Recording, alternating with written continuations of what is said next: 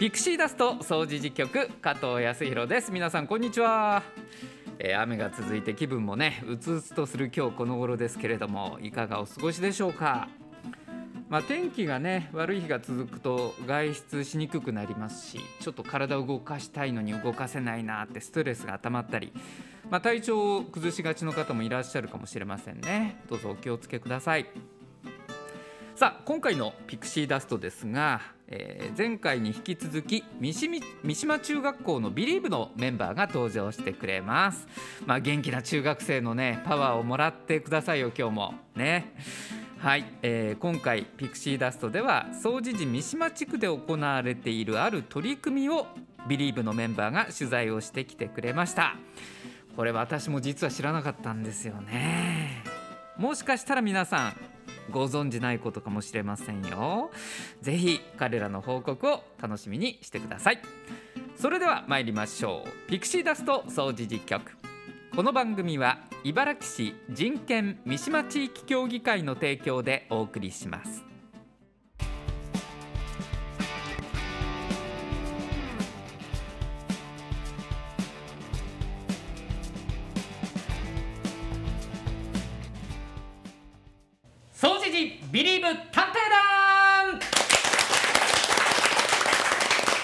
がとうございます。今日はビリーブのメンバーがねスタジオに来てくださってますよ。え三島中学校の活動ビリーブ。そのビリーブのメンバーが総持寺のあちらこちらに出かけまして町の魅力やさまざまな取り組みについて取材をするという新コーナーが誕生いたしました。その名も総持寺ビリーブ探偵団と。今日はその1回目ということであります。スタジオにはビリーブから4人の皆さんが来てくれています。めっちゃ緊張してます。固まってます。はい。なんかもうお地蔵さんみたいになってるんで。ちょっと名前と学年から聞いてみようかな。はいこちらから。どうぞ。うんうん。あの両方行った方が多分いいと思う。同じ名字の方がいるんでね。はい。2年生の福永美咲です。はい美咲さんよろしくお願いします。よろしくお願いします。えー福永美咲さんははい。まあビリーブの活動に入って。あと他の部活とかもやってるのかな？他の部活はバドミントンを。おバドミントンやってるんだ、い。うん、バドミントンやってて楽しいなと思う瞬間はどんな時ですか？友達と話しながら練習するのがうん。楽しいな。なるほどね。結構大勢いるの？あ、結構。何人ぐらいいるのバドミントン部今？めっちゃ隣の人が計算してますけど今。はいめちゃくちゃ長く時間かかってるんでこれ多分な何十人くらい何百人いるのかなと思ったけど七十人ぐらい。えそんなにいるの？い一に一から三年生くらいで七十人近くいると思いすます？ごいね一大勢力だねレギュラーになるのも大変だねそうなるとねですね。うんもう二年生でレギュラー選ばれてる人なんかほとんどいないです。あほとんどいないな。もう実際声が今出てますけれども。はい、えーお隣の方もバドミントン部ということですね。はい。じゃあ自己紹介お願いします。はい、えっ、と2年の鈴木あゆみです。えっ、と一応ビリーブで副部長をさせていただいてます。はい。そしてバドミントンも頑張ってると はい、よいうことですね。今日よろしくお願いしろしますくお願いします。はい。そしてこちらのはい女性ですね。お名前と学年を教えてください。二年の福永真奈です。えっと。好好きなものは何ですか？えっと最近はハマってることでいいですか？うんうえっんとハマハマってることはえっと元素を覚えることです。元素元素を覚えること？はあなんかすごく新鮮。元素を覚えること。えっと覚えたものはスーッともうスラスラ出てくる感じですか？はい。はい。多分あのリスナーの皆さんも元素って久しぶりに聞いた単語だと思うんですけどもちょっとじゃあマナさんに紹介してもらおうかな。順番に行けるところまでで結構です。はい。水素、ヘリウム、リチウム、ベリウム、放素、炭素、窒素、酸素、フッ素、ネオン、ナトリウム、マグネシウム、アルミニウム、ケイ素、リン、イオ。すごい。すごいね。なんかあの遠い記憶が蘇りましたよ。なかなか覚えられなくてね試験の前に。でももうマナさん頭入っちゃってるのねこれ元素を覚えたのをどう生かしていきたいですか将来？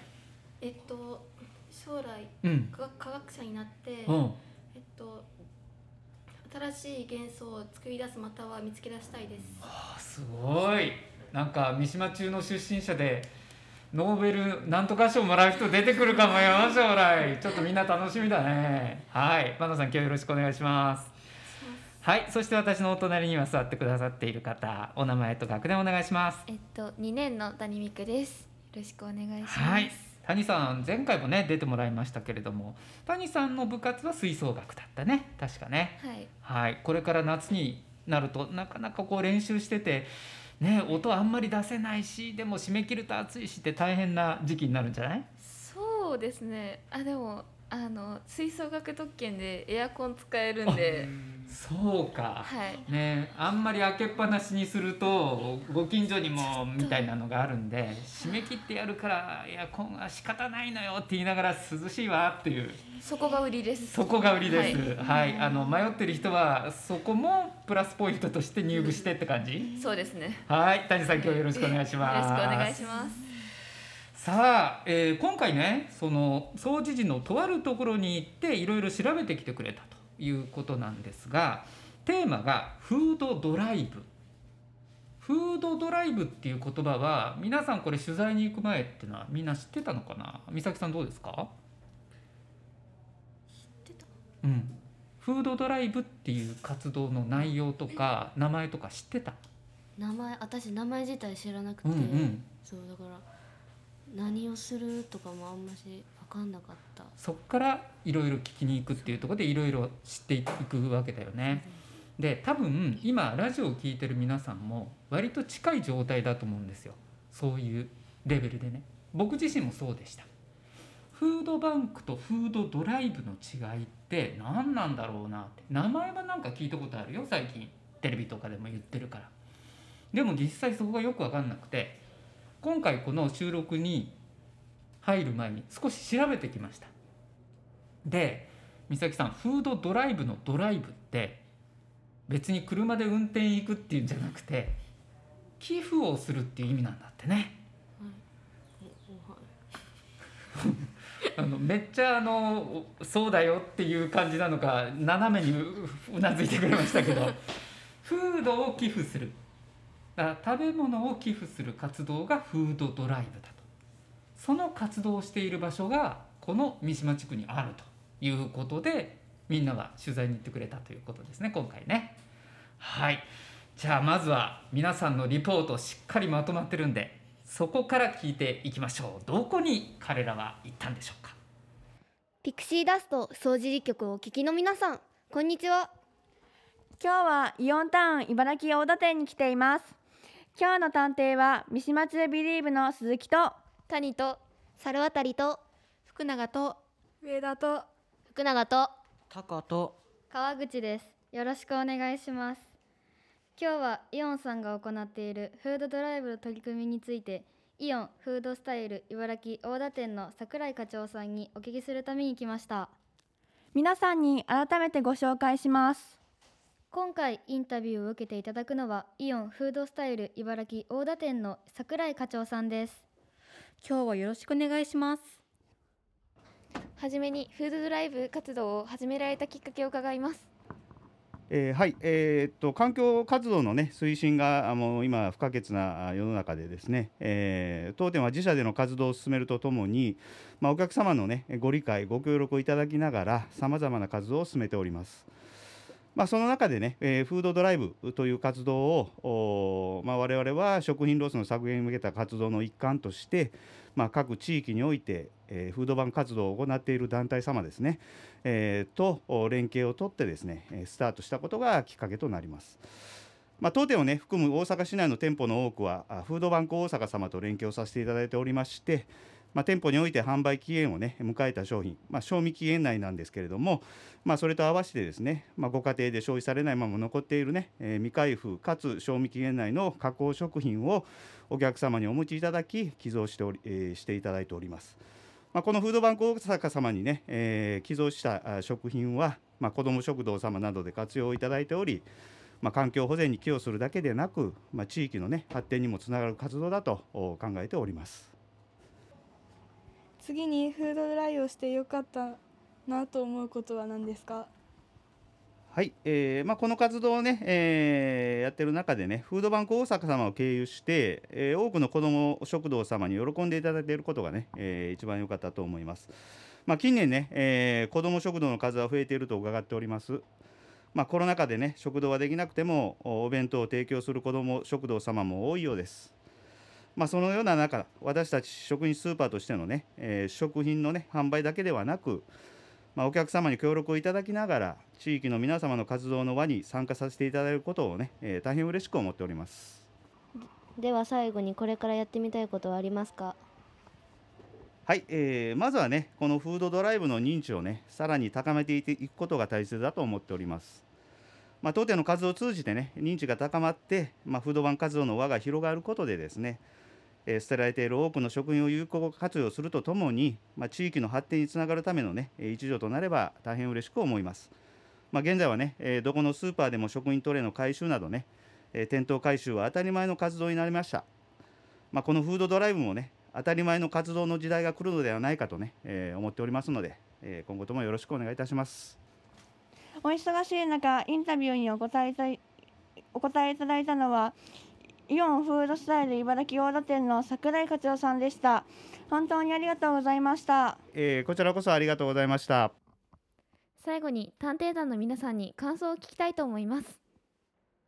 今回フードドライブに取り組んでいるあのフードスタイルさんにインタビューができ大変嬉しく思っています。この取り組みをし初めてフードドライブという素敵な存在を知れました。この取り組みは食品ロスを減らせるのでこの取り組みがたくさんの人に知ってもらい実施してもらえるようこれからもいろいろな方に広めたいと思いました。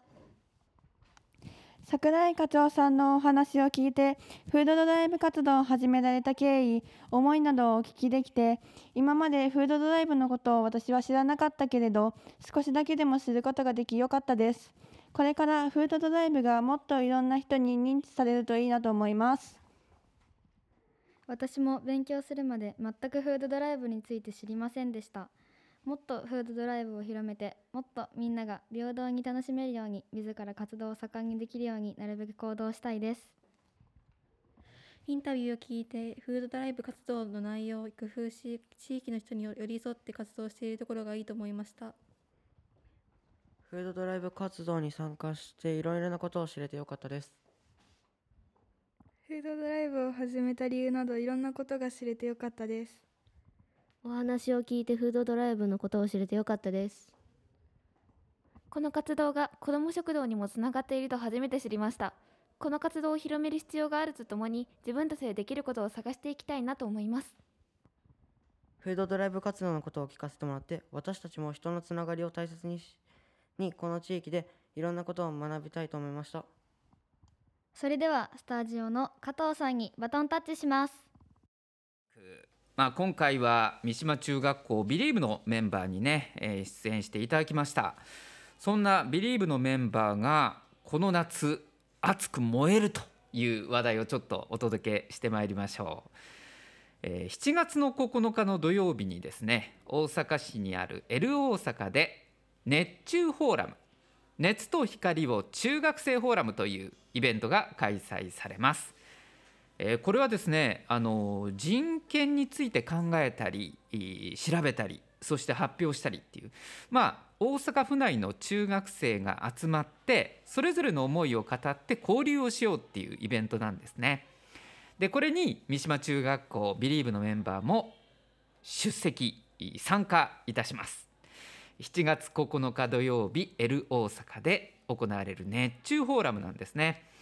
でビリーブのメンバーどんなことを話すのかっていうと結構たくさんいろんな中学校から、えー参加されるんですが今回この放送で、えー報告してくれたフードバンクなどのこれまでの取り組みで、まあ、自分たちがやってきた活動報告、えーこれをですね熱中フォーラムで発表されるそうです。まあ、これを本番とするならば今日の放送はリハーサルということなんでね少し自分たちの考えをしゃべるっていうことでもいいトレーニングができたんじゃないかなと思っています。ぜひ7月9日土曜日の熱中フォーラムでもね、えービリーブのメンバー頑張ってほしいなと思います、えーピクシーダストとしても応援していきたいと思っております。皆さん頑張ってください。さあ続いて同じ三島中学校が、うん、会場となるイベントのお知らせをいたしましょう。夢ふれあいフェスタ2022参加者募集のお知らせでございます。夢ふれあいフェスタ。そういやあったな。なんて思い出されてる方いらっしゃるんじゃないですか？ねえ。久しぶりに聞くこの響きです、えーコロナウイルスの感染拡大でこの2年間ずっと中止になってたんですね、えーやりたいなやりたくてもできないな2年中止っていうことになるとこれ会場三島中学校なんですけど中学に通っている生徒たちも経験したことがないっていう子がすごく増えてるんですよねよく考えると。これ3年やらないと誰も経験せずに卒業していっちゃうっていう子たちも出てくるということでまあ今年はやろうじゃないかということにもなっております。夢ふれあいフェスタ2022開催日時は10月29日土曜日午前10時から午後1時まで。場所は三島中学校のグラウンドそして体育館です。内容はステージ発表であるとか体験コーナーフリーマーケット。なかなか評判いいんですけどね。フリーマーケット。そして模擬店と。参加者募集のお知らせでございますのでぜひフリーマーケット出したいとか模擬店やりたいなというような方、えーぜひこの後申し込みの問い合わせ電話番号を申し上げますので控えていただきたいなと思います。ただ模擬店もですね調理を伴う飲食の販売は今年度中止です。まあ時節柄。なかなか難しい問題もありますね。できる範囲でこのイベントを復活させていこうということなのでぜひご理解ください。夢ふれあいフェスタ2022参加者募集のお知らせです。開催日時は10月29日土曜日午前10時から午後1時。三島中学校のグラウンド体育館で行います。ステージ発表体験コーナー。フリーマーケット模擬店などを予定しております。ステージでこんなこと発表したいとかフリーマーケットこういうものを出したいんだ。模擬店でこんなことやりたいなという方ぜひこちらまでお問い合わせください。お問い合わせ先は三島中学校。電話番号626-2145お問い合わせは三島中学校。電話626-2145までお問い合わせください。一応締め切りがございましてまだちょっと先なんですけどね。9月の10日土曜日ということです。秋に行われる夢ふれあいフェスタ2022ですので、この後ねピクシーダストでも何回か放送があります、そこでもねお知らせしていこうと思いますのでぜひ今年は出てみようとか行ってみようとかそんな気持ちになっていただければなと思います。以上地域の話題でした。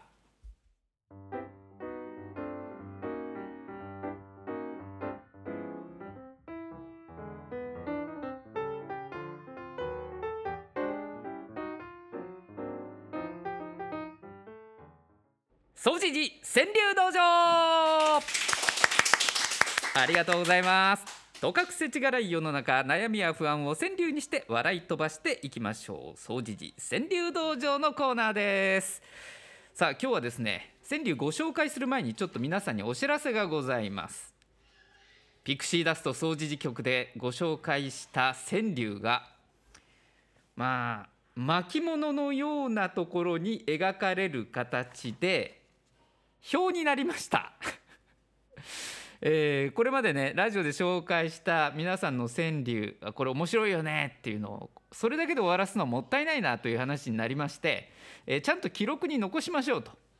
で大きな紙にこう打ち出して、えー投稿ボックスのあるところに貼り出します。まあ、例えば今私が喋っている、えーあのユースプラザのちょいね。それからみかん屋さんアイセンターにはもちろん貼り出しますよ。公園広場に日向であと楽々亭ね。はい。ですから皆さんの句がこう張り出されるかもしれないということでぜひこれまでトークしてきた人励みにもっともっと入れてくださいボックスに川柳を。そしてこれまで書かれてない人もじゃあ一丁やってやるかっていうことで新たにトークしていただければなと思います。これなんか聞いたところによるとですね三島中学校にも張り出す予定があるというんでちょっといいんじゃないですか？若い人との交流をこれ川柳でできるっていうのをね。ぜひ皆さん、えー、トークしていただければなと思います。よろしくお願いします。さあそれでは今回のあたくさんまた来てますね、えー、ご紹介していきましょうか。いきますよ。あペンネームからちょっと笑いますよ。ちょっと想像してくださいね皆さんね。ペンネーム顔以外おじいちゃん。顔以外おじいちゃん顔はこれいくつなんでしょうね。顔以外おじいちゃんってね。意外と老けてますってことなのか顔だけ若いのかめっちゃ想像が膨らむペンネームですね。ご紹介します。震える手。腕を持つのも一苦労。震える手。腕を持つのも一苦労。結構お年いってるみたいです。はい、えー、ペンネーム次です。何しようさん。新しいことをしたいがこれ悩む。新しいことをしたいがこれ悩む。ねえやりたい気持ちはあるんだけどちょっと勇気が出ないとか。どうしようかなって。やめとくか今回は。っていうことありますよね。ポンと背中誰か押してくれたらいいですね。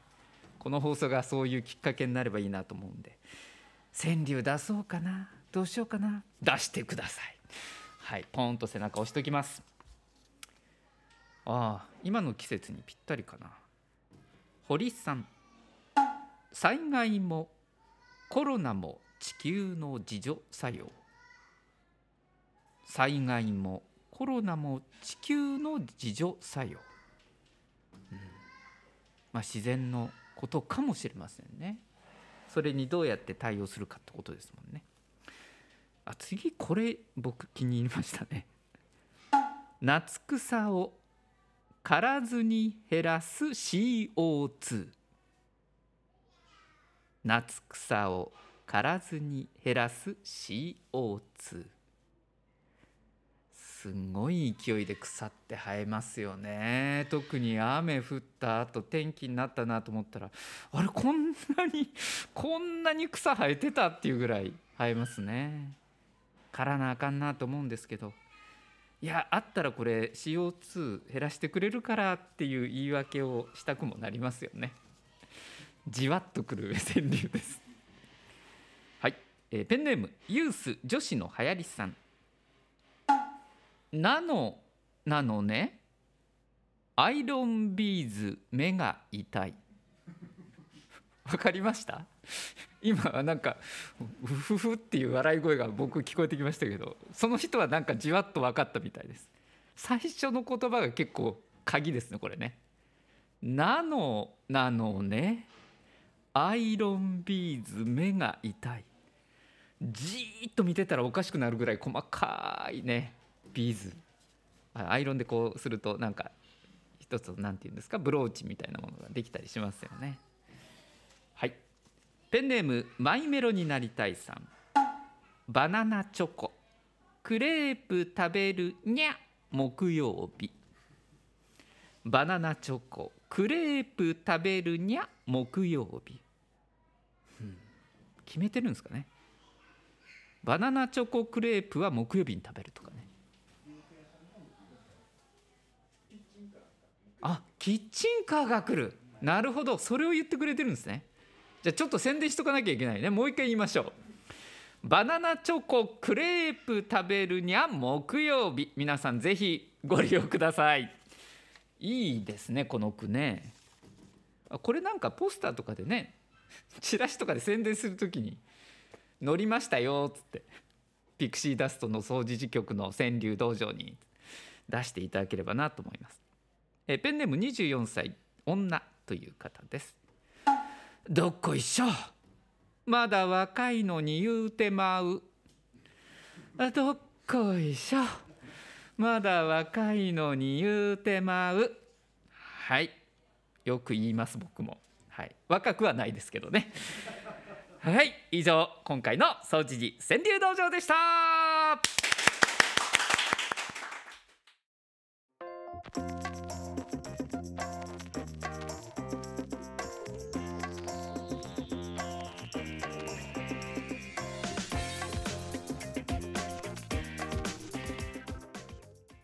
ピクシーダスト総除事局そろそろお別れの時間です。今回の放送いかがでしたか？ね地域の取り組みとか魅力っていうもの。まだまだ知らないことが多いなって私も思いました。まあ普段ね普通に生活してると気づかないことも中学生がこういう活動をしてくれることで初めて知るっていうことがねできたりしますよね。街の別の顔を見せてくれたんじゃないかななんて思います。まあ、これからもどんどんあのビリーブのメンバーには出演していただいてですね、まあ、勉強とかね部活も大変だとは思うんですけれども。ちょっとこっちの方にもね応援してもらえればななんて思っています、えー彼らの登場ぜひ皆さんもご期待いただければと思います、えー次回の放送予定は7月になりそうですね。早いですね。もう1年半分経ちましたよ皆さん。ね。えーぜひ次回の放送もお聞きください。この番組は茨城市人権三島地域協議会の提供でお送りしました。